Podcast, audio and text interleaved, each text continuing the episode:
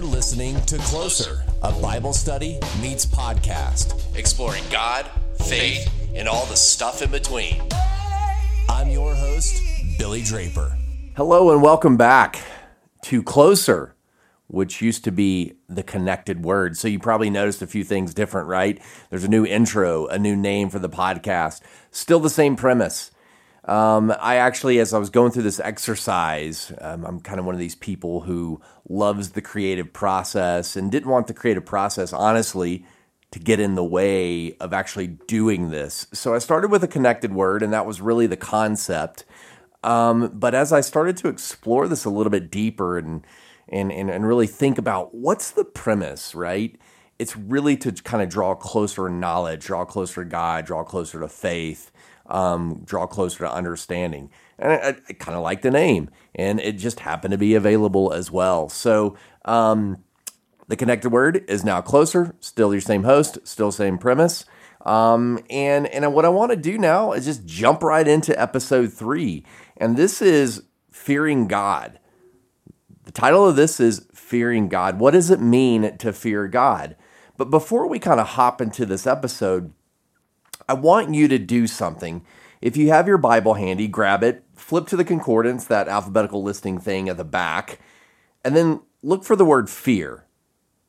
Now, if you don't have a Bible, Google how many times um, fear is mentioned in the Bible. Just do one of those two things. All right.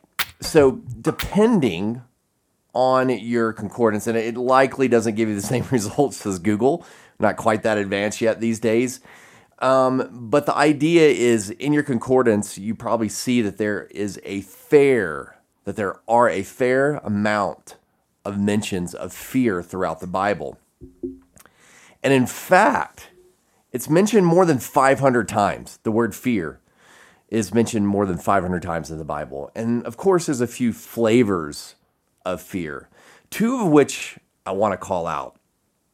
The first are the do not be afraid mentions, which are said to be mentioned 365 times in the Bible, which kind of seems fitting, right? 365 days a year. Um, a constant reminder to not be afraid is probably a really good thing, um, considering, right? All that we kind of, as humans, struggle through and think about and, and are kind of afraid of, right? Um, the second is really the focal point of this episode, and it's the fear of God, um, which is mostly mentioned in the Old Testament. No surprise there. And my concordance has fear mentioned in, the, in reference to God in the New Testament only three times. Um, and I think one of those is which uh, Jesus actually references that fear.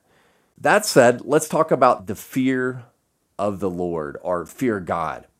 What do you think of? What comes to mind when you hear fear the Lord or fear God? Is it terror? Is it dread? Is it trepidation? Is it anger?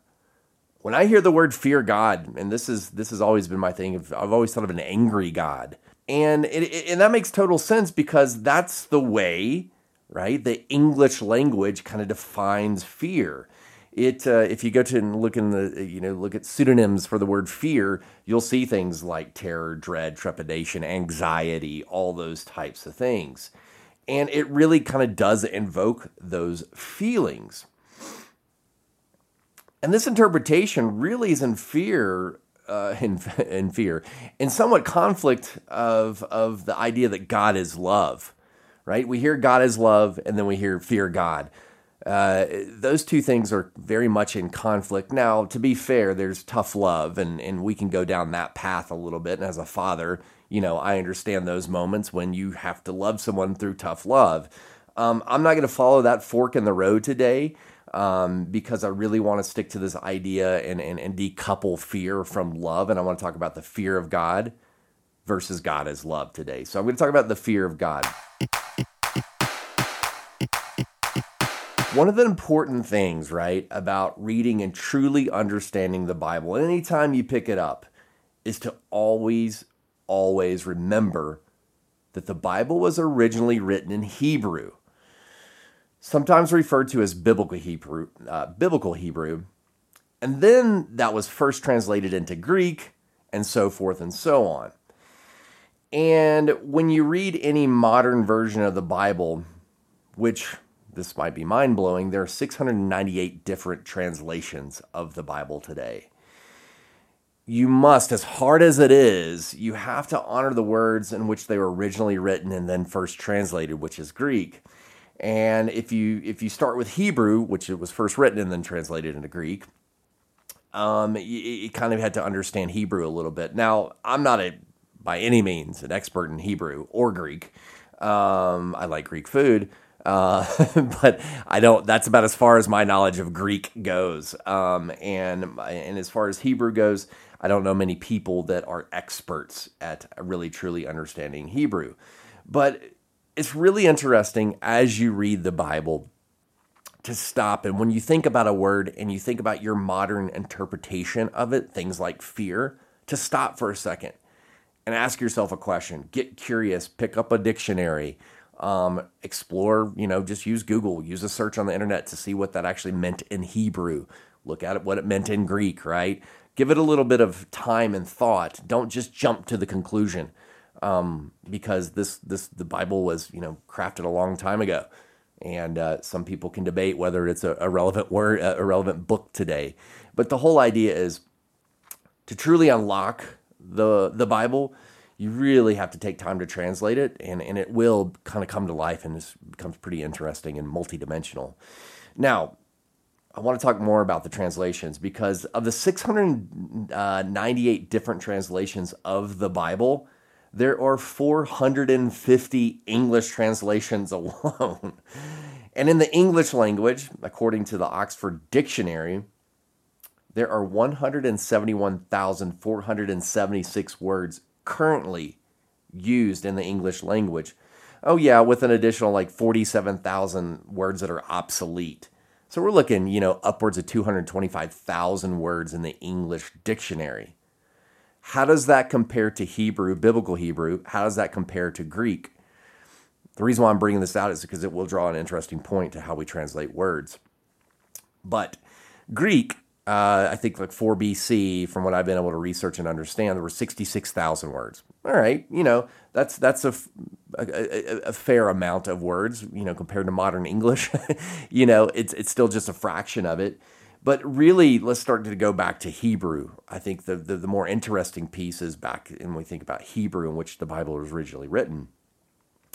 Hebrew is said to have about 33,000 words, so half, those, half of the Greek words, um, a very small portion of modern English. That's about 20% of the modern English language. Biblical Hebrew, however, has about 7,000 words, or 4% as compared to the English language. This is important to understand because the English language basically, right? I'm using some pretty big, broad strokes here when I'm describing this, but you get my point. Basically, the English language has a word for pretty much anything and multiple words for anything, right? That's look at the synonym for fear. Like there's so many different words that actually mean fear or can kind of translate into fear. But Hebrew can actually have one word with multiple meanings. And some words, in, in, in fact, in Hebrew have opposite meanings.